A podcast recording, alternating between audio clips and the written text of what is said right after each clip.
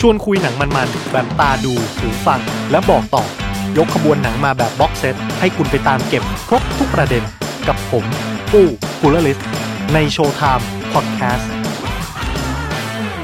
เอาละครับ สวัสดีครับทุกๆ คนยังอยู่กับผมกู้คุลลิส และนี่คือรายการโชว์ไทม์ของ Mission to Pluto ครับ ตอนนี้น่าจะเป็นตอนที่ 4 แล้วนะที่เราได้มาพูดคุยกันนะ ก็ถือว่าผมทำมาได้สักระยะหนึ่งนะ พ้นระยะการปรับตัวไปเรียบร้อยแล้วนะ ก็คิดว่าหวังว่าทุกคนคงจะชอบผลงานที่ผ่านมานะแล้วก็จะติดตามมันต่อไปด้วยนะครับ แต่เรื่องราวในวันนี้มีความพิเศษหลายประการด้วยกัน อย่างแรกก็คือ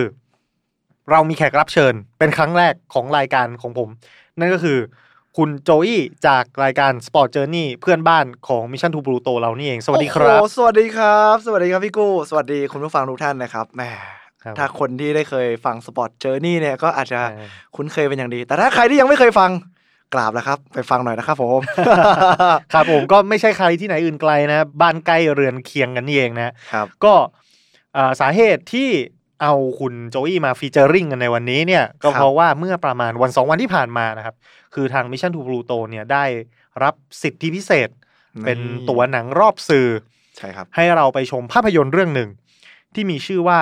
The End of the Storm อืม นะครับก็เป็นหนังที่เกี่ยวกับสโมสรลิเวอร์พูล ช่ นั่นก็เลยทำให้เกิดการ crossover กันระหว่างจักรวาลภาพยนตร์และวงการกีฬานะฮะ ครับ จึง ผม เป็นที่มาของโชว์ไทม์ในตอนนี้นั่นเอง ครับ ก็เอาล่ะ เพราะฉะนั้นประเด็นที่เราจะมาพูดคุย เนื้อหาของหนังที่จะมาพูดคุยในตอนนี้ก็คือภาพยนตร์เรื่องนี้นี่แหละ The End of the Storm นะครับ อืม เช่นเคย เหมือนกับที่ผมเคยทำทุกครั้ง ขอเตือนเอาไว้ก่อนว่า เนื้อหาในตอนนี้เนี่ยจะเป็นการสปอยหนัง อ่าอย่างแบบว่าเต็มที่นะ ทุกประเด็น อ่า เราจะมาพูดคุยกัน ครับ ถ้าท่านไหนที่อยากจะรับชมอัธรสของหนังด้วยตัวเอง อืม เราก็แนะนำให้เข้าไปดูในโรงก่อนนะตอน อืม ที่เทปนี้ออนแอร์ก็หนังน่าจะยังไม่ได้ออกจากโรงไป เพราะฉะนั้นก็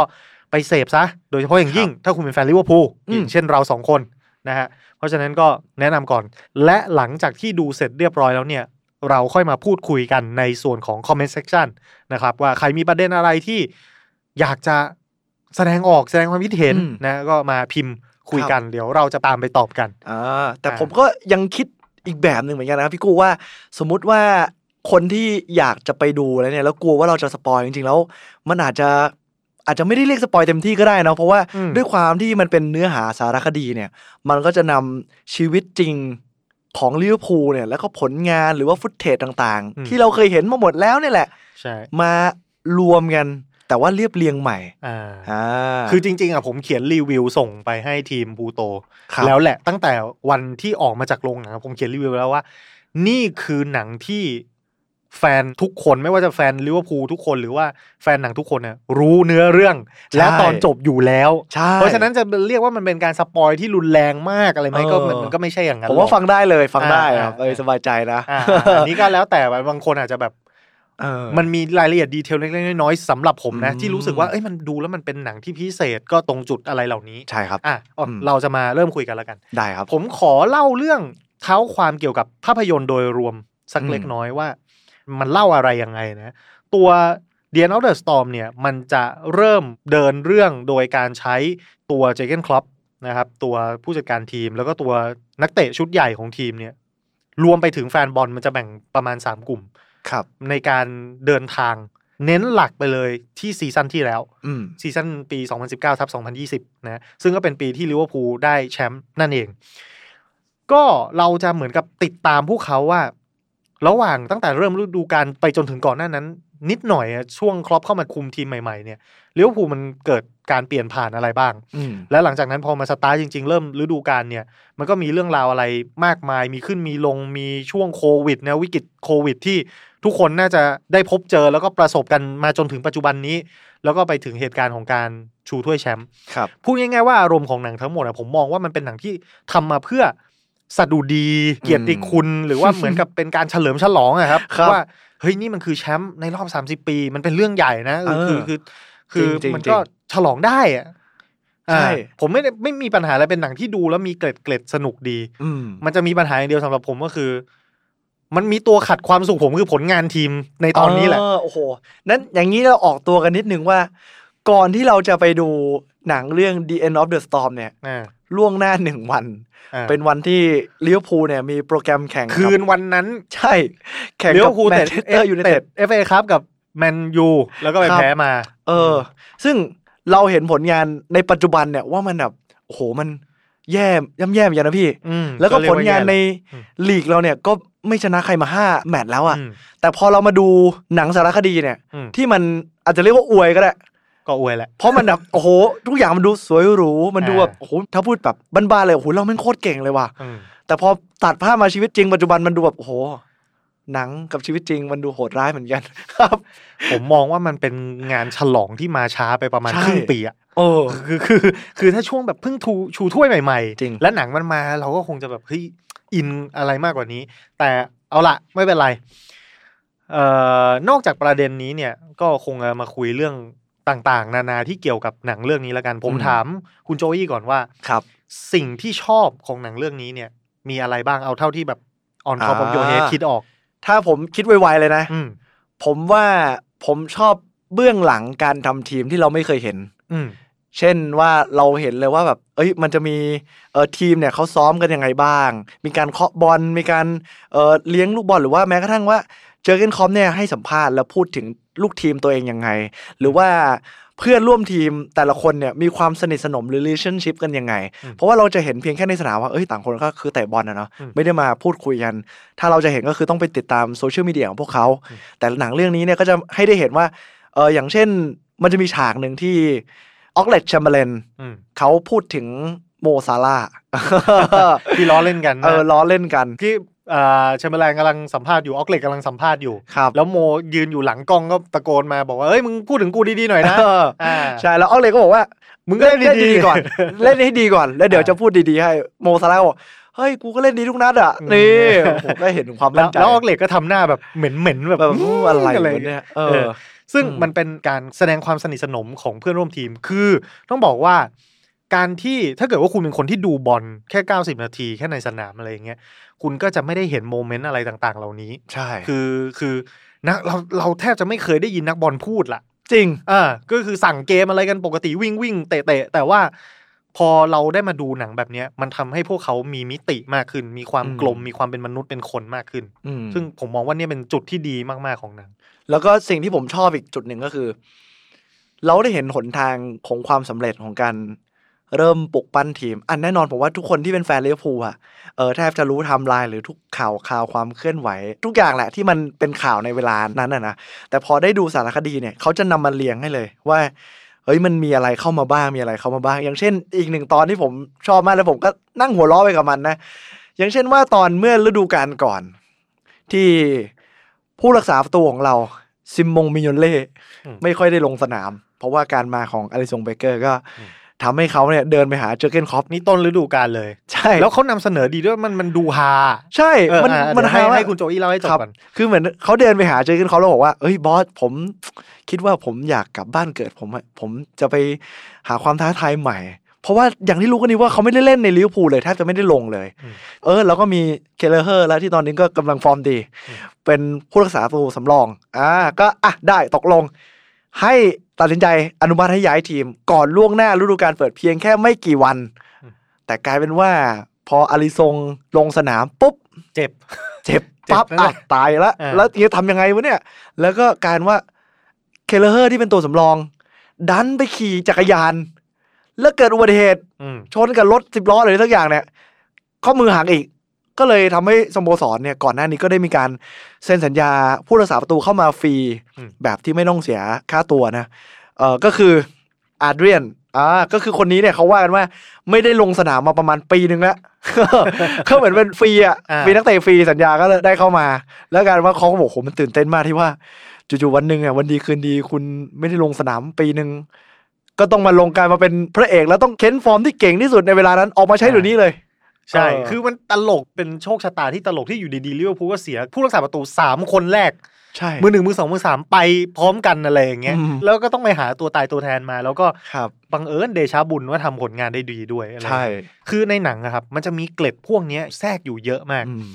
อย่างอันหนึงที่ผมชอบก็คือเป็นเรื่องเกี่ยวกับว่า เวลามีแมตช์สำคัญที่จะต้องเตะในลิเวอร์พูลเจอร์เกนคล็อปบอกว่าทุกคนจะต้องพร้อมที่สุด อืม คนขายฮอทดอกยังต้องพร้อม จริง ทุกคนต้องทำหน้าที่ของตัวเองให้ดีที่สุดแม้กระทั่งคนขายอาหารหรือเครื่องดื่มในสนามอะ อืม คุณต้องมาสนามให้เร็ว มา ใช่ ให้เร็วมาเตรียมตัวทุกอย่างให้พร้อมเพราะอะไร เพราะแฟนบอลก็ต้องพร้อมแฟนบอลมา ก็ต้องมาซื้อของคุณเพื่อที่จะเข้าสนาม แล้วไปให้อยู่ในนั้นเร็ว ม ๆ เพื่อที่จะข่มขวัญทั้งนักเตะของฝั่งตรงข้าม และกองเชียร์ฝั่งตรงข้าม คือมันต้องกดกันกระทั่งในอัธจันทร์อะ เออ คือมันไม่ใช่เกมแค่ในสนามแต่อยู่บนอัธจันทร์คุณก็ต้องทำหน้าที่เป็นผู้เล่นคนที่ 12 ของทีมะไรใช่เงี้ย อันนี้ ซึ่ง ว้าวมาก ซึ่งผมแบบฟังแล้วผมแบบเฮียผมรู้สึกผมไม่คู่ควรเป็นแฟนลิเวอร์พูลเลยอ่ะ ผมว่าอ่ะ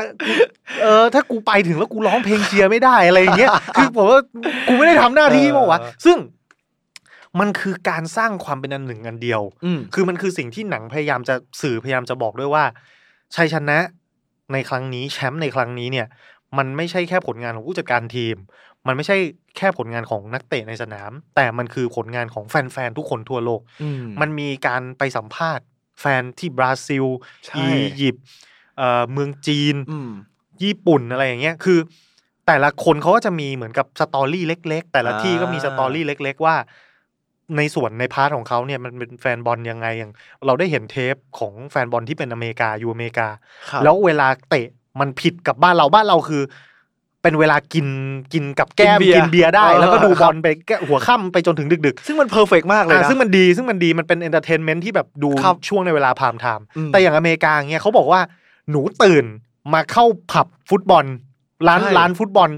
ตั้งแต่เช้ามืด เออ ดูเสร็จแล้วถีบจักรยานไปเรียนอะไรอย่างเงี้ย อันเนี้ยคือโคตรตลกอ่ะ คือแบบเอะเอะคนละมุมโลกมันก็มีอะไรที่ไม่เหมือนกัน จริ เนาะ ง อะไรเงี้ยเออ หรือว่าเอ่อแฟนที่เมืองจีนที่เขาบอกว่า อู่ฮั่น อ่าอู่ฮั่นแล้วทั้งเมืองเนี่ยมันเกิดล็อกดาวน์ อืม เพราะช่วงโควิดระบาดพอดีแล้ว ฟุตบอลเนี่ยมันเป็นสิ่งเดียวที่ยึดเหนี่ยวจิตใจเขาให้เขาไม่เครียดแบบอยู่ในบ้านก็ยังมีอะไรให้แบบให้ดูให้หวังในแต่ละสัปดาห์อะไรเงี้ยคือเนี่ยครับมันพยายามจะเป็นการดึงจิตใจของแฟนๆว่าคุณก็มีส่วนนะคุณก็มีส่วนคือ เราประสบความสำเร็จเนี่ยมันเป็นเวลาที่ทุกคนควรจะได้รับเครดิตและการเฉลิมฉลองอะไรแบบนั้น เฮ้ยผมว่านี่เรื่องจริงมาก ๆ เลยพี่ ทำไมไม่มีมาไทยเนาะรถแห่ เนอะนั่น ของ ดิ เรา เออ ที่ที่แห่หลุด เออมาถ่ายหน่อยว่า เออ ประเทศไทยมีสร้าง รถสิบลงสิบล้อเลย เออ แฮะแต่ว่าในช่วงอย่างตอนที่ผมดูเอ่อฉากที่เขาไปสัมภาษณ์คนจีนในอู่ฮั่นที่ว่าแบบเออในช่วงโควิด การล็อกดาวน์กักตัวมันเครียดมากเพราะเขาอยู่ในคอนโด ห้องมันเป็นบล็อกเล็ก ๆ ค จะ น ไป ไทยเราก็รู้ดีแล้วล่ะ ใช่จะไปซื้ออาหารจะไปซื้ออะไรมันดูแบบโอ้โห ไปไม่ได้ทำอะไรก็ไม่ได้ น่ากลัว เครีย มา ด กบอลเป็นสิ่งเดียวที่มันยึดเหนี่ยวจิตใจ ผม อืม มันรีเลทกับตัวผมเหมือนกันนะ อืม เพราะผมเองก็เป็นคนบ้ากีฬาชอบเตะบอลแล้วการว่าในช่วงล็อกดาวน์โควิดเนี่ย ก็มีเนี่ยฟุตบอลเนี่ยอย่างได้ดูพรีเมียร์ลีกบ้างหรือว่าเล่นเกมฟุตบอลในมือถือบ้างอย่างเปส2020 ที่ผมเนี่ย มันก็ทำให้ผมแบบลืมช่วงเวลาที่เครียดๆไปได้ในช่วงระยะหนึ่งที่มันสำคัญมาก อืมใช่ครับ ก็นี่แหละครับ คือมันก็เลยให้ความรู้สึกที่ค่อนข้างจะแบบว่า โอเค มันมีความพิเศษตรงที่ว่าถ้าคุณเป็นแฟนลิเวอร์พูลคุณก็จะดูแล้วคุณก็จะอิน คือผมมองว่าจังหวะการเล่าเรื่องวิธีการเล่าเรื่องทุกอย่างก็ทำออกมาได้สนุกดี อืม อ่า อะไรแบบนี้แต่ถ้าเป็นแฟนทีมอื่นก็อาจจะเหม็นเหม็นเบื่อหน่อยหรือเปล่าหรืออะไรแบบอะไรทำนองนั้นนะ อาจจะแบบมีอู้จะอ้วก ได้ อ่า แต่อย่างไรใดๆก็ตามผมมองว่าจุดที่สำคัญที่สุดอะนี่คืองานมาร์เก็ตติ้งสโมสร ใช่ ชิ้น ถูก โต องห คือ เห็นด้วย อ่าผมจะยกตัวอย่างอย่างนี้แล้วกันว่า โปรดักต์ในโลกเนี้ย จุดขายที่เข้มแข็งที่สุดคือสตอรี่ อื าม คือเรื่องราว อืม ทำไมเวลาเราจะซื้อของชิ้นหนึ่ง แล้วเรื่องราวมันช่วยเพิ่มมูลค่าให้ของชิ้นนั้น จริง แล้วสโมสรฟุตบอล หรือสโมสรอะไรก็ตามระดับโลก ต่างล้วนก็มี Story มีสิ่งนี้ทั้งนั้น คุณไปถามไปไปดูแล้วจิ้มอะไรมาเรียวมาดริดบาร์ซ่าแมนยู อืม ทุกคนมีสตอรี่มีอัตลักษณ์มีเอกลักษณ์ เพราะฉะนั้นนี่คือสิ่งที่ลิเวอร์พูลเป็น และเป็นจุดขายของลิเวอร์พูลด้วย ม อะไรแบบ เห็นด้ว เนี้ ย ยเพราะฉะนั้นก็คือมันเป็นการส่งออกเผยแพร่ อืม ประกาศสักดาไกลๆว่าโอเค นี่คือเรา อืม เรายิ่งใหญ่แบบนี้เราแคร์แฟนแบบนี้อะไรแบบเนี้ยอืม อย่างตอนที่ผมได้ดูอ่ะอย่างที่พี่กู้ได้บอกว่าลิเวอร์พูลเนี่ยเขาได้มีการไปสัมภาษณ์ แฟนบอลทั่วโลกใช่ไหมพี่ ครั มี บ ไปบราซิล มีไปจีนญี่ปุ่นหรือว่าแบบเอออีกหลายประเทศอย่างอเมริกา อินเดียก็มี อืม ซึ่งผมก็ตอนแรกผมตั้งคำถามนะว่าทำไมเขาถึงไม่เลือกแฟนบอลที่พูดภาษาอังกฤษได้วะ อืม ทำไมถึงเลือกผู้ภาษาท้องถิ่น แล้วผมก็เลยเข้าใจในตอนที่อยู่ในโรง อ๋อ เพราะมันจะได้ขายได้ในประเทศนั้นไง อ่า อย่างสมมุติว่าถ้าเราเป็นเอ่อคนจีนอย่างเงี้ย อืม แล้วแฟนบอลพูดภาษาจีน อืม เราให้สัมภาษณ์ในหนังอะมันเหมือนว่าเฮ้ยภาษาบ้านเราอยู่ในหนัง ใช่ ของอังกฤษนี่ อืม เฮ้ มัน ย ให้ความรู้สึกรีเลทได้ ใช่ อ่า อย่างที่พี่กูบอกเลยว่ามันเหมือนมาร์เก็ตติ้งการตลาดเลย มันเป็น อืม การทำให้คนเขารู้ว่า อ้าว นี่ที่อินเดียเขาอินลิเวอร์พูลนะ ที่จีนก็อินลิเวอร์พูลนะ แบบ อืม แฟนบอลมันอยู่ทั่วทุกมุมโลกทั้งโลกเนี่ย อืม ในหนังก็บอกว่ามีแฟนบอลลิเวอร์พูลทั้งหมด 450 ล้าน 450 ล้าน ซึ่งมันบ้ามากอะพี่ คือผมอะไม่เคยคิดมาก่อน คือ เอาจริงผมเล่าก่อนที่จะดูหนังเรื่องนี้นะ ผม อืม รู้สึกว่าตัวเองก็เป็นแค่แฟนบอลตัวเล็กๆ คนหนึ่งที่นั่งดูลิเวอร์พูลในทุกแมตช์การแข่งขัน อืม แล้วก็เชียร์เสมอ แล้วก็คิดแทนตัวเองว่า ถ้าเราเป็นโมซาลาห์ที่เลี้ยงแล้วส่งแล้วยิงออกอะ่ะ มันคิดอะไรอยู่วะมันรู้สึกอะไรเปล่าวะมันรู้สึกผิดเปล่าวะแต่ในวันที่แบบหนังเรื่องเนี้ยมันพาเราไปดูว่า เฮ้ยคนทั่วโลกอะ่ะคลั่งไคล้โมซาลาห์มากแค่ไหน ยิ่งคนที่เป็นนับถือศาสนาอิสลาม ที่โมซาลาห์นับถืออะคลั่งไคล้โมซาลาห์เหมือนแบบเหมือนเป็นพระเจ้าอีกคนนึงอะ่ะ มันเลยทำให้รู้ว่าโอ้โหสโมสรเรามันยิ่งใหญ่มากอ่ะ อืม คือหนังเรื่องนี้มันแสดงความยิ่งใหญ่ของสโมสรให้เราเห็นนะว่าแบบลิเวอร์พูลแม่งคือมันมีความหมายมากแค่ไหนอะพี่ อืม นั่นแหละ พอพูดถึงขึ้นมา เลยคิดถึงบทสนทนาที่เราคุยกันในวันนั้นที่เอ่อคุณโจอี้ถามผมว่าผมดูบอลมาตั้งแต่เมื่อไหร่ ดูลิเวอร์พูลเชียร์ลิเวอร์พูลมาตั้งแต่เมื่อไหร่อะไรอย่างเงี้ย ครับ ผมเล่าของผมไปแล้วผมถามคุณโจอี้บ้างดีกว่า เออ คุณโจอี้เชียร์มาตั้งแต่เมื่อไหร่ครับ ผม เริ่มต้นได้ยังไง ผมถ้าผมจำไม่ผิดผมเชียร์เริ่มต้นปี 2005 อืม ตอนที่ลิเวอร์พูลเป็นแชมป์ยูฟ่าแชมเปี้ยนลีกสมัยเจอราร์ด อืม สมัยยุคยุคนั้นเลย ยุคทีดบิลชีเซ่คือตอนนั้นจำความได้ว่าลิเวอร์พูลเนี่ยเป็นทีมลองบอล อ่า ที่เข้าไปแข่ง ก็ไม่ได้เก่งแบบยังไม่ได้ได้แชมป์ ใช่ ะต คือเหมือนจำได้ ะ เลยว่ามาจากแบบยูฟาคัพมั้งเตะยูฟาคัพเข้ามาแล้วแบบเหมือนได้ขึ้นมาอะไรสักอย่างอ่ะ อ่า จากรอบคัดเลือกแล้วได้ อ่า ได้ขึ้นมาชนะทีมใหญ่ๆแบบที่ทุกคนก็งง ชนะได้ไงวะแล้วก็ อืม ชนะไปเรื่อยๆชนะไปเรื่อยๆเป็นทีมรองบ่อน จนถึงไปแมตช์ชิงแชมป์เจอเอซิมิลานที่ทุกคนบอกว่ายังไงคุณก็ไม่มีทาง ผ่านทีมระดับหินที่มีอังเดรเชฟเชงโก อืม อยู่ในขนาดนั้นแล้วแบบ โอ้มีใครบ้างอะตอนนั้นลิโกโดกาก้าแล้วโอ้โหแบบ มีแต่ตัวซูเปอร์สตาร์ระดับโลกอะลิเวอร์พูลตอนนั้นมีแค่แบบ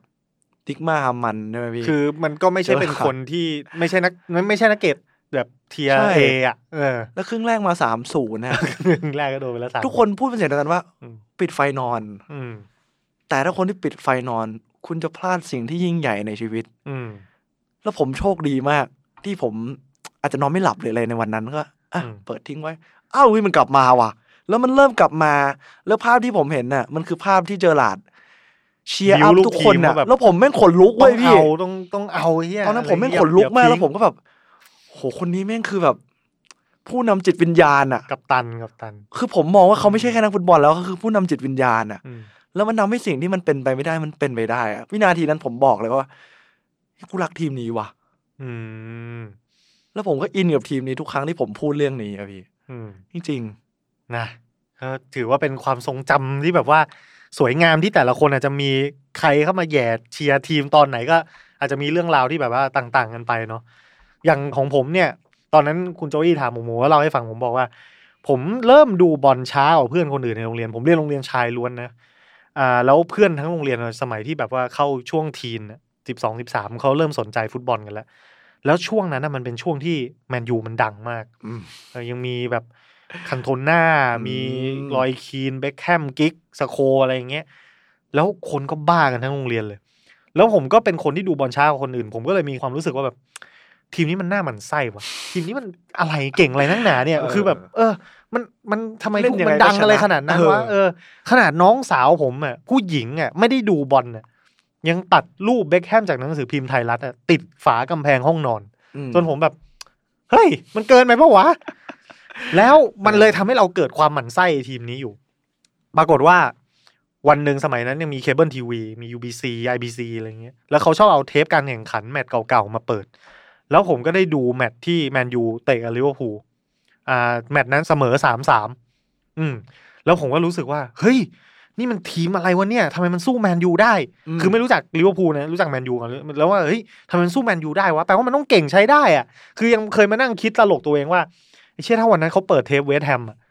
ผมก็คงเป็นแฟนเวสต์แฮมไปแล้วอะไรอย่างเงี้ย ครับ เออก็ก็นั่นแหละ มันก็เลยเป็นจุดเริ่มต้นว่า เอ้ย ผม ลองตามดูลิเวอร์พูลแล้วก็คอยเชียร์เขาว่า ให้เขาสู้แมนยูให้ได้อะไรเงี้ยซึ่ง อืม ช่วงนั้นมันก็สู้ไม่ได้เลย ส่วนใหญ่แมนยูเป็นแชมป์เราจะอยู่ที่สามบางทีหกบางอะไรประมาณนั้น แต่ก็คือตามเชียร์มาเรื่อยๆ แล้วก็เห็นความสำเร็จการเติบโตของนักเตะหลาย ๆ คน อย่างเจอหลานนี่ผมต้องบอกว่า เห็นตั้งแต่ยังเป็นเด็กกระโปกอะ ตั้งแต่ตัดสกินเฮดเลย ตัดสกินเฮด เออ แล้วไม่ใช่ตัดสกินเฮดอย่างเดียว คือไล่เตะคนแบบมั่วซั่ว เออ คือเจอหลานเล่นลงสนามแรกๆแบบ เจอใครก็เตะเตะแบบโหด ห้าว ๆนะ มาก เออ ห้าวมาก เออ ตอนนั้น แบบเด็กๆห้าวๆอะไรเงี้ย จนเห็นเขาเก่าขึ้นเก่งขึ้นในทุกๆวัน จน อืม แบบว่ากลายเป็นกัปตันทีม แล้วเป็นคนที่แบบนำความสำเร็จมาสู่ทีมอะไรเงี้ยเป็นเดอะแบกของทีมได้อะไรเงี้ย ครับ มันก็เป็นการเดินทางที่แบบว่า พอมันคิดย้อนกลับไปแล้วมันมีความสุขมาก แล้วก็ทุกวันนี้ คือด้วยความที่วัยเขาอะตอนนี้เขาก็เก็บประสบการณ์อยู่ แล้วผมเชื่อว่าสักวันหนึ่งเขาก็จะกลับมา อืม เขาต้องกลับมาแน่ๆในฐานะอะไรสักอย่างหนึ่งอะไรอย่างเงี้ย เห็นบอกว่าตอนนี้กำลังรุ่งเลยนะในการ อ่า เป็นผู้จัดการทีมเนี่ย ใช่ไหม กำลังรุ่งเลย ก็ เขาอยู่ลีกสกอตนี่ ใช่ครั ป่ะ บ อ่าซึ่งความยากมันอาจจะไม่เท่ากัน คือ มันเลยยิ่งทำให้แชมป์ครั้งที่ผ่านมาเนี่ย มันสำคัญมาก เพราะว่าผมมีความรู้สึกว่า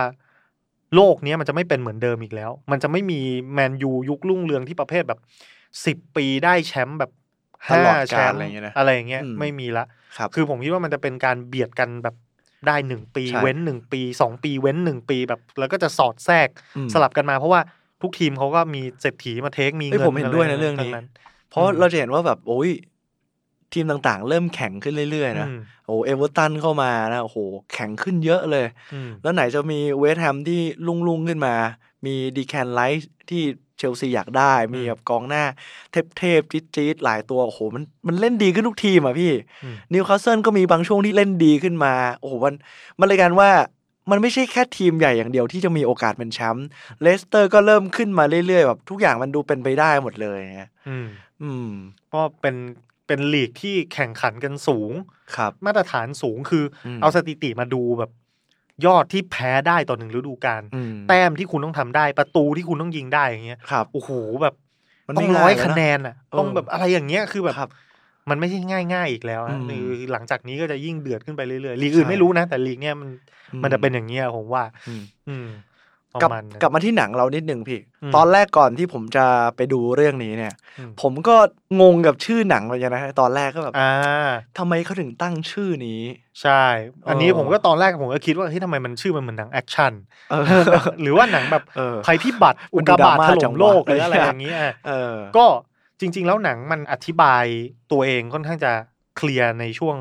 ตั้งแต่เริ่ม แล้วตอนจบก็ย้ำอีกที ใช่ครับ ว่าชื่อของหนังอะมันคือการผ่านพ้นช่วงพายุ อืม คือตามเนื้อเพลงมันเป็น ใช่ ชื่อหนังอะมันเป็นท่อนหนึ่งของเพลง You Never Walk Alone ม ซึ่งเอ่อเขาจะบอกว่าหลังจากที่พ้นพายุไปแล้วอะท้องฟ้ามันก็จะกระจ่างแจ่มใส ใช่ ก็เหมือนเหมือนกับว่าเราพ้นจากช่วงเวลาที่เลวร้าย เพราะว่า 30 ปีที่ผ่านมาของสำหรับแฟนลิเวอร์พูลก็อาจจะรู้สึกว่ามันเป็นช่วงที่มืดมนเหลือเกิน อืม ช่วงที่มันแบบว่า หยิบจับความสำเร็จอะไรไม่ได้เลยอะไรแบบเนี้ย ครับ แล้วแชมป์เมื่อปีที่แล้วมันคือการปลดล็อกแล้ว อืม เคลียร์แล้ว เราจะก้าวสู่ยุคใหม่ สู่ ใช่ อนาคตที่สดใสกว่าเดิม อืม แต่รู้สึกจะชื่นมื่นกันได้ไม่ถึงครึ่งปีดี ก็ ก็จะมีมีอะไรให้แบบว่า เอ้ยน แต่ ก็ ผ จะ ม ป็น เชื่อนะพี่ ว่าเด็กลิเวอร์พูลเนี่ย มีภูมิคุ้มกันของความอดทนที่สุดยอด อ่า ถึงขนาดมีมีมในตอนก่อนหน้านี้ก่อนที่เราได้แชมป์นะว่า เฮ้ยแบบ เธอยังไม่เชื่อเราอีกเหรอว่าเรารักเธอมากแค่ไหน เราแฟนลิเวอร์พูลนะเว้ยเออเป็นการว่าอ๋อ เข้าใจ เออ เออแบบว่านี่กูรักทีมที่แบบว่าไม่เคยให้อะไรกูเลยวะ ใช่ เวลา ก็ยัง งาน อดทนรอขนาดแบบ MV พี่สแตม อ่ะ ยังแอบเอาไปทำให้พีทพัชระเชียร์ลิเวอร์พูลเลย เออ ก็ตลกดี คือตอนตอนตอนที่ยังแบบว่าฟอร์มดีๆ ของฤดูกาลก่อนมันมีคนถามผมว่า ตอนนั้นยังไม่ตกรอบแชมเปี้ยนลีกถามว่าถ้าได้แชมป์แชมเปี้ยนลีกอีกครั้ง กับเอาไร้พ่ายจะเอาอะไร อืม อืม ผมก็บอกว่า ผมเอาไร้พ่าย โอ้โห เพราะว่ามันเขาถามเฮ้ยพี่แชมเปี้ยนลีกอีกถ้วยต่อกันไม่เอาเหรอชีวิตกูอ่ะกูเห็นมาสอง นี่ ชูแล้วเออ เออ กูอยากเห็นแชมป์พรีเมียร์กูไม่รู้ตายไปกูจะได้เห็นหรือเป ใช่ ล่าแล้วอันดีฟีดนี่แม่งเท่มาก เพราะผมเห็นอาร์เซนอลทำได้ตอนปีนั้น ใช่ น่ะ คือโคตรเท่อะโอ้ โอ้โห มันเท่จริงๆ โห คื ในตอนนั้นใครเล่นวินนิ่งนี่ใช้อาร์เซนอลนี่ชนะอย่างเดียวเลยนะ อืม ทีมแม่งโคตรโหดเลยพี่ตอนนั้นอะ ใช่ คือแบบ โอ้โห ได้ดูเบิร์กแฮมระบำผีเสื้อป่ะที่เขาแบบเขาแตะแล้วเขาพลิก ใช่ ตัว โอ้โหพริ้วมาก แล้วตอนนั้นก็มี เก่งจัด อ่าโรแบร์ปิแลสเนอะ อ่าๆ เออ เจลลี่อองลีโซแคมเบลวิเอล่าอะไรเงี้ย อ่า โอ้โห แต่ละคนโคตรสุดยอดอ่ะ ผมเดี๋ยว คุยไปคุยมานี่เหมือนเอ่อรายการเรื่องเล่าความหลังเลย นะ นี่เวลาเท่าไหร่แล้วครับ โอเค โอเค อ๋อ ผมว่าโอเคใช้ได้แล้วล่ะ อืม ยาวๆกำลังโอเคแล้วพอดีแล้ว ก็ประมาณนี้นะ แต่คือสรุปอะอย่างไรก็ตามอะผมมีความรู้สึกว่า มันก็เป็นแค่พายุอีกลูกหนึ่งครับ อืม คือพายุลูกเก่าอะมันผ่านไปแล้ว ใช่ แล้วมันก็จะมีพายุลูกใหม่เข้ามา มันเป็นธรรมดาของชีวิต เป็นธรรมชาติ แล้วเราก็จะต้องฝ่าฟันมันต่อไป อืม คือเขาจบหนังเรื่องนี้ด้วยเพลง You Never Walk Alone ซึ่งก็ถูกก็เหมาะสม appropriate มากก็ว่า Walk on Walk on with hope in your heart and you อืม never walk alone ก็คือ จะมีพายุมาอีกกี่ลูก เราก็จะเดินต่อไป ใช่ด้วย ก็ หั ต้ ว อ ใจ ฝ่ ของพวกเรา ใช่ด้วยใจที่เปี่ยมด้วยความ แล้วก็ หง จะไม่มีใครเดินอย่างเดียว ใช่ ได้ เพราะเราจะไม่ทิ้งกันอะไร โค ทำนอง ตร นั้น ซึ้ง ใช่ ดีมาก จบสวยจบสวย จบสวยมาก อืม สำหรับใครที่อยากรู้เรื่องราวของเจอร์เกนคอฟเนี่ย อยากให้ลองติดตามฟัง สปอร์ตเจอร์นี่ด้วยนะฮะ อ่า ผมนำเรื่องราวเจอร์เกนคอฟคือผมไปดูในนั้นแล้วผมก็ เฮ้ยมันผมอยากทำเรื่องของเขาเลย อืม ผมอยากให้บางท่านที่ยังไม่ได้รู้เรื่องราวของเจอร์เกนคอฟว่าเอ้ยเริ่มมายังไงเจออะไรมาบ้าง แล้วก็มีวิธีคิดถูกเลี้ยงดูมายังไง เราจะได้เข้าใจเขามากขึ้น แล้วก็พอเหมือน ผมหาข้อมูลนะกันตอนแรกก็ศรัทธาอยู่แล้ว ก็ยิ่งศรัทธามากขึ้นกว่าเดิม อืม อยากให้ลองฟังกัน ก็ ครับผม ฟังโชว์ไทม์จบ อืม แล้วเดี๋ยวไปฟังสปอร์ตเจอร์นี่ตอนเจอเกิลคลอปแล้วผมก็แนะนำให้เข้าไปดูหนังเรื่องนี้ในโรงด้วย ใช่ คุณจะเห็นเห็นนิสัยจริง ๆ ของเจอเกิลคลอปว่าเขาเป็นคนกวนตีน มาก ปากร้ายอะไรอย่างเงี้ยแ ตลก แต่เขา มาก เขาเขาก็แบบเถนตรงและจริงใจ มีเสน่ห์มาก เออเออเขาเป็นเออใช่บุคลิกสรุป อืม ได้ดีมากเลยคือ แบบคาริสมาแบบมีเสน่ห์มาก ใช่ อืมประมาณนั้นคือเป็นคนที่คุยด้วยก็น่าจะเพลินอ่ะคือ อืม เราไม่มีทางรู้ว่าเขาจะกวนตีนเราตอนไหน คือเหมือนว่าเขามีหลายบุคลิกหลายด้านในเวลาเดียวกัน อ่า คือผมรู้สึกว่าอันนี้มันเป็นสิ่งที่ดึงดูดผู้คนให้หลอมเป็นหนึ่ง อืม ใจเดียวกันแล้วเชื่อมั่นในตัวเขา คือผมเห็นบุคลิกของผู้จัดการทีมหลายคนนะ แล้วเราก็มานั่งวิเคราะห์ว่าทำไม อย่างเช่นแบรดดลอนเจอร์ทำไมถึงแบบไปได้ไม่ไกลเท่ากับ อืม เออเจอเกนคอปเนี่ยเราก็จะเห็นว่าโหแบทแมนเจอร์ข้อดีของเขาคือเขาเป็นคนที่เก็บอารมณ์เก่งมาก อืม เขาไม่ค่อยให้สัมภาษณ์สื่อแรงๆ ไม่ค่อยเล่นเกมจิตวิทยา อืม แต่เวลาที่ทีมโดนนำหรือว่าเล่นไม่ดีอะเราจะเห็นแล้วว่าตัวเขาแดงมากเว้ยพี่ อืม เหมือนข้างในเขาละอุ อะ แต่เขาไม่ระเบิดมันออกมาเว้ยพี่ อ่า แต่เจอเกนคอปอะเขาระเบิดมันออกมา อ่า เขาตะโกนเขาด่าเขาก็ตุ้น ทั้งลูกทีม ทั้งแฟนบอลว่าเฮ้ยเราต้องตั้งใจต้องทำได้เราต้องเต็มที่ อืม แล้วการว่าพอมันจบเกมมันเต็มที่แล้วทุกคนมันออกมาดีอ่ะเขาเดินไปก่อนแล้วทุกคนเขายิ้มอะทุกคนเขาหัวเราะแบบ ทักทายขอบคุณแฟนบอลมันเลยกลารว่าโหคนนี้แม่งโคตรเท่เลยว่ะแม่งเสน่ห์มันเยอะมาก ใช่ คือผมมีความรู้สึกว่า อารมณ์ทุกอารมณ์อะถ้าคุณเลือกเอามาใช้ได้เหมาะสมอะ อืม คุณจะเป็นคนที่เก่งมาก คือความโกรธมันเป็นพลังนะ มันเป็นพลังงานได้ ใช่ อ่า แล้วคือเขาก็รู้จักที่ชแนลความโกรธกับคนอีกประเภทหนึ่งที่จะรู้สึกว่า กูสุขุม สุขุมอย่างเดียวเลย เออ เออจะเก็บทุกอย่างเอาไว้อะไรเงี้ยบางทีมันก็ไม่ดี คือบางทีแบบดุเวลาที่จำเป็นด่าเวลาที่ถูกต้องอะไรเงี้ยผมคิดว่ามันดีกว่า ดีกว่าที่จะแบบเป็นโมโนโทนไปซะทุกอย่าง ใช่ อะไรแบบเนี้ย เหมือนเขาเรียกใช้ถูกที่ถูกเวลาด้วย อ่า ประมาณนั้นก็เป็นลักษณะของผู้นำแหละครับ ผมคิดว่านะว่า ครับ การที่จะกระตุ้นได้ถูกเร่งเร้าได้ถูกอะไรแบบเนี้ย อืม แล้วก็สร้างความเป็นน้ำหนึ่งใจเดียวกันได้อะไรประมาณนี้ ครับ ก็สำหรับ d n of the Storm นะครับ ภาพยนตร์ เฉลิมฉลองแชมป์สุดยิ่งใหญ่ของลิเวอร์พูล